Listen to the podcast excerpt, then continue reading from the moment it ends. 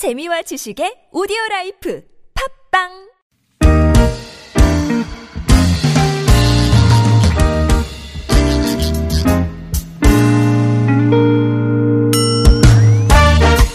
서울 속으로 2부 시작해 보겠습니다. 오늘 월요일이고요. 공동주택 집합건물 관련 상담 진행하겠다고 말씀드렸죠. 김태근 변호사와 일단 인사 나누겠습니다. 어서 오십시오. 네, 안녕하세요.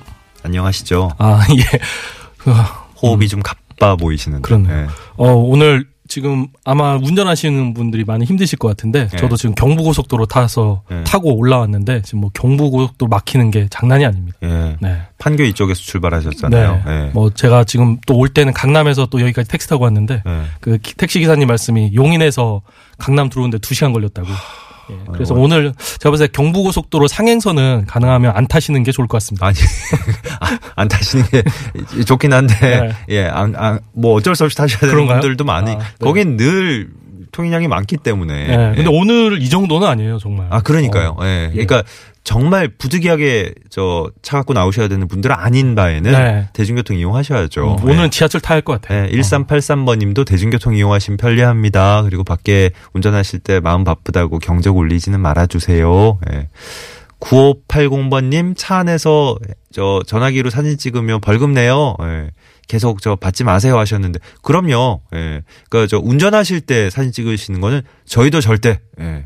권하지 않 권하지 않는 게 아니고 절대 하지 마셔야 되는 거죠. 예. 저희도 소개 안 해드립니다.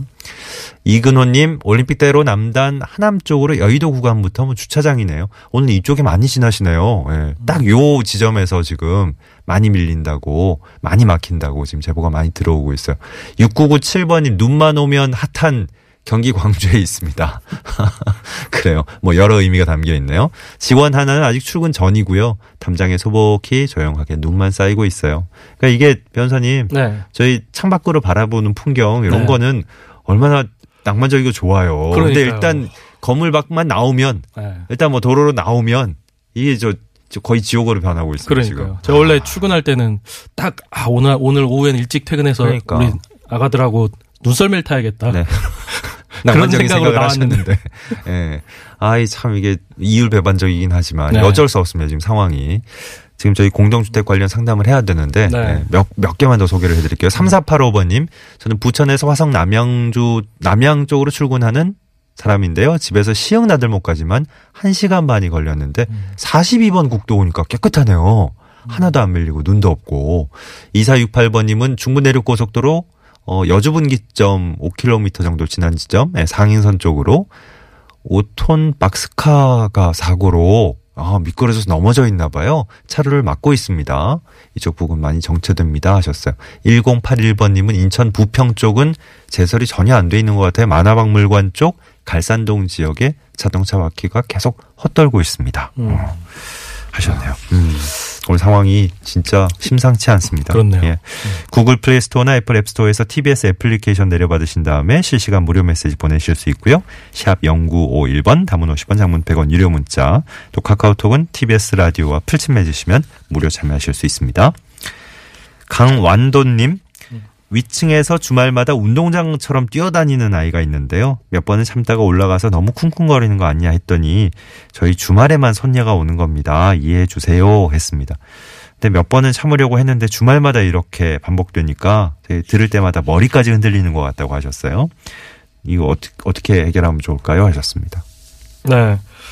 그, 먼저 이제 층간 소음 문제에 대해서는 지금 이제 법률적으로 많이 좀 정리가 돼 있습니다. 그래서 층간 소음이 날 경우에는 관리사무소에서 직접 개입할 수도 있고, 만약에 아랫집에서 참을 수 있는 한도를 넘는다.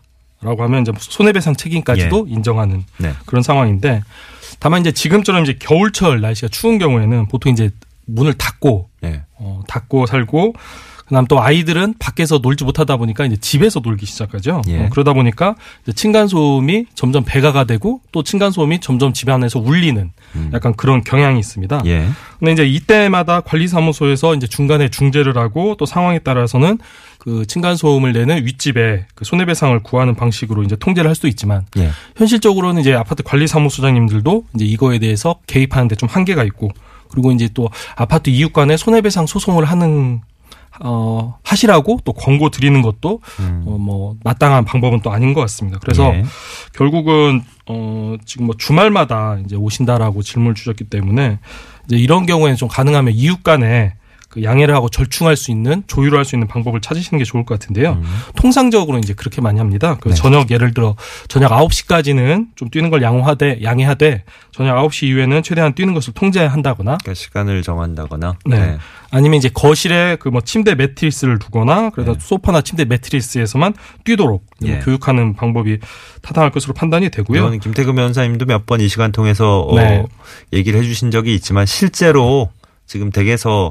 해 오신 거잖아요. 네, 저희 집도 지금 침대 매트리스 갖다 놓고 있고, 그러니까 그 재활용 침대 매트리스를 갖다 놓고 어. 애들 뛰려면 거기서 뛰라고 어, 그렇게 하고 있습니다. 그러니까 뭐 이- 이런 식의 좀 조심해주는 노력이 필요할 것 같아요. 네. 그리고 이제 이 방송을 통해서 저희가 매번 강조를 해드리고 있는데, 그 우리나라 공동주택 건설 기준 등에 관한 층간소음 규제가 실제로 들어간 게 2004년 3월 22일 날 그 주택 건설 사업 승인을 받은 아파트부터고 네. 예. 이때 승인을 받은 아파트가 실제로 그 완공이 돼서 입주한 게 2008년 9년이에요. 네. 그래서 우리나라 아파트는 2008년 9년 이전에 지어진 아파트는 층간 소음에 대한 대책이 거의 없습니다. 그래서 거의 거의 이제 층간 소음에는 무방비 상태다. 그런 거죠. 이제 그- 그 아파트 시- 시행하고 시공하신 분들이 스스로 알아서 잘 짓지 않는 한 네. 애초에 기준이 낮기 때문에 거의 무대책인 경우고 그래요. 그래서 이제 이런 경우에 이제 막 윗집의 인성을 어 얘기를 하고 인격을 얘기하고 이제 그런 경우가 있어요. 그러기에는 조금 가혹한 면이 있죠. 그렇죠. 네. 어, 그래서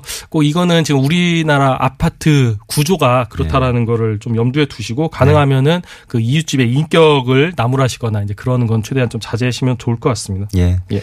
그러니까 뭐 이런 거를 서로 이제 얼굴 붉히면서 얘기를 나눈다는 것 자체가 편치 않은 상황이지만 그렇죠. 예, 저 음. 이런 얘기를 들으시는 분 입장에서도 하시는 분 입장에서 참고 참다가 얘기하시는 거지만 들으시는 분 입장에서 사실은 아니 우리 뭐 이렇게 소음 심하게 낸 적이 없는데 이렇게 심하다고 하나 음. 이렇게 생각하실 수 있는 거죠. 맞아요. 예, 음. 정말 그런 어, 상황에서 윗집에서 내는 소음과 아랫집에서 내, 들리는 소음은 많은 차이가 있다고 합니다. 그러니까요. 서로 좀 배려를 하는 자세가 일단 네. 기본 필요합니다. 예. 네.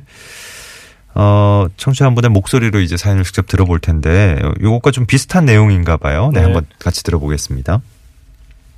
안녕하세요. 수원에 살고 있는 직장인입니다. 지금 전세를 살고 있는데 윗집에서 쿵쾅쿵쾅 하는 소리랑 드릴 박는 소리가 계속 들리는데 어떻게 해야 될지 모르겠어요. 관리사무소에다가 말을 해야 되는 건지 윗집에 직접 찾아가야 되는 건지 법적으로 소송을 걸어야 되는지 모르겠어서 질문 드립니다. 소리 크기는 TV 소리가 아무리 커도 안 들릴 정도로 심하고 앉아있을 때 느껴지는 진동감도 되게 크고 다른 일에 집중을 할 수 없을 정도로 굉장히 거슬리는 정도입니다.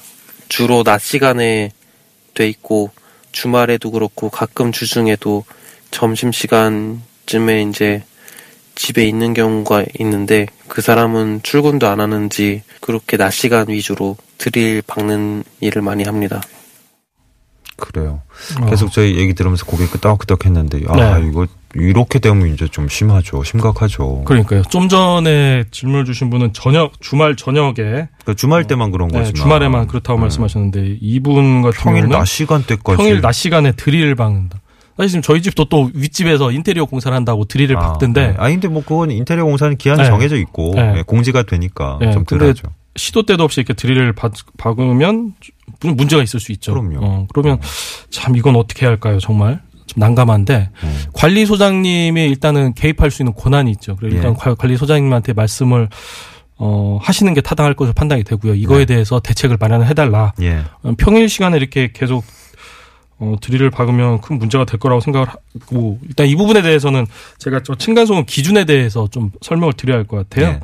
그 직접 충격 소음이라고 해가지고 평 그 드릴은 이제 직접 충격을 하죠. 예. 어, 직접 충격 소음을 해가지고 뭐 1분간 평균 소음도로 해가지고 낮 기준으로 43데시벨을 예. 초과를 하면 그 손해배상을 인정을 어, 하고 있습니다. 예. 어. 그리고 이제 공기 전달 소음은 48데시벨을 넘으면 어, 손해배상 청구 소송을 인정을 하고 있는데 근데 이제 그 일반 저 거주민들 입장에서 네. 이거 몇 데시벨 몇 데시벨 이거 재가지고 뭐 그러면 손해배상을 직접 청구하고 이러기 좀 힘들잖아요. 그렇죠. 그래서 이런 경우에는 지금 뭐 만약 이런 층간소음 피해가 계속된다면 그 층간소음 이웃센 이웃사이 센터라고 있어요. 이거 분쟁 조정하는 데죠. 네, 그래서 층간소음 이웃사이 센터에 전화를 하시면 네. 이쪽에서 그 층간소음 측정 서비스를 해줍니다. 직접 네. 나와서. 예. 그래서 층간소음 이웃사이 센터에 한번 층간소음에 대해서 측정 서비스를 받아보시는 게 좋을 것 같고 예. 또 이와 관련해서 아 제가 좀 전에 공기 전달 소음을 48데시벨이라고 했는데 네. 45데시벨이네요. 음. 5분간 평균 예. 45데시벨이고 그러니까 이 정도 지금 소음 기준을 넘는지를 한번 확인해 보시고 예.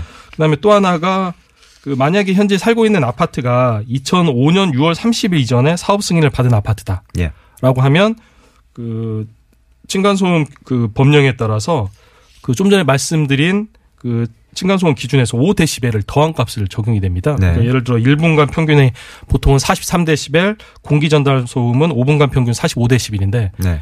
2005년도 이전에 사업 승인대 받은 아파트는 48데시벨, 50데시벨이 넘는.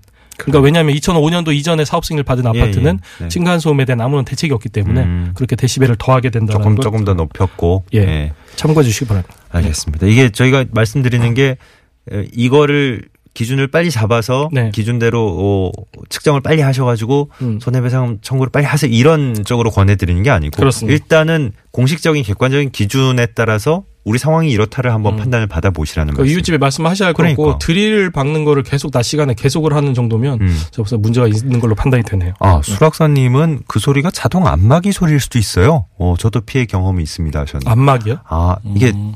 안마기가 이제 진동이 좀 있으니까 이게 벽을 음. 타고 드릴 소리처럼 들리기도 네. 하더라라고 경험담을 음. 써주셨네요. 어, 네. 그럴 수도 있겠네요, 진짜. 음. 어. 5266번님, 저희 아파트 관리 규약에는 주차 수입에 대한 대응 비용으로 주차시설 개보수와 유지 관리비로 쓸 수 있다. 명시돼 있습니다. 말이 좀 어려워지는데요.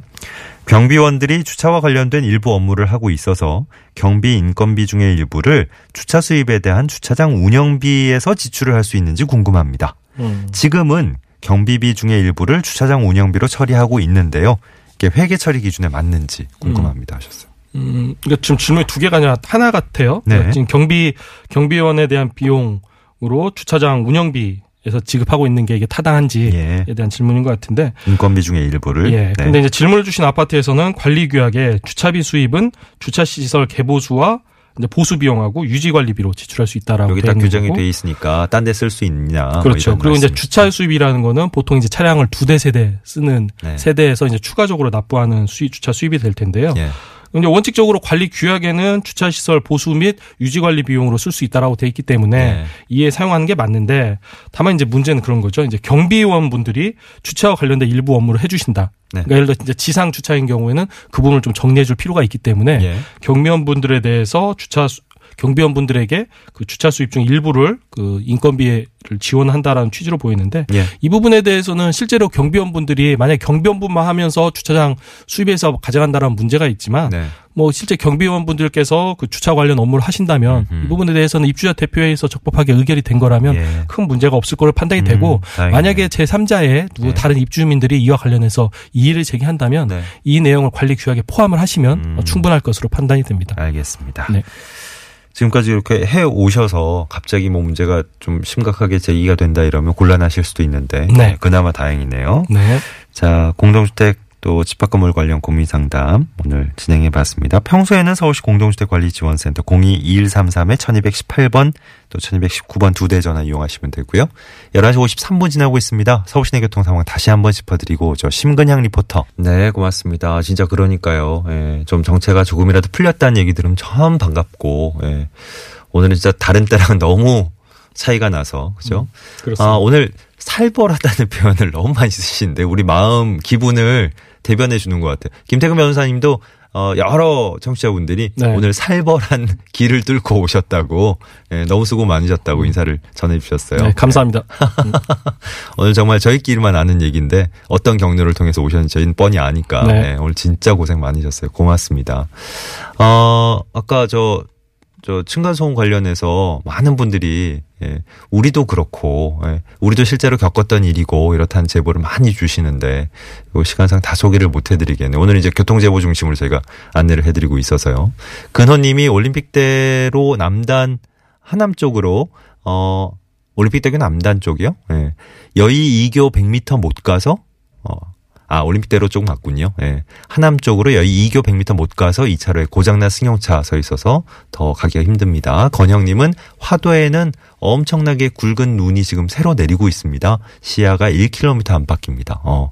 진짜 오늘 아까 서울 지금 좀 잠잠한 편인데 상암동 자락에도 눈 펑펑 쏟아질 때는 시야가 1km가 뭐예요? 음. 상당히 예, 좁았었는데 오늘 네. 하루 종일 이럴 것 같습니다.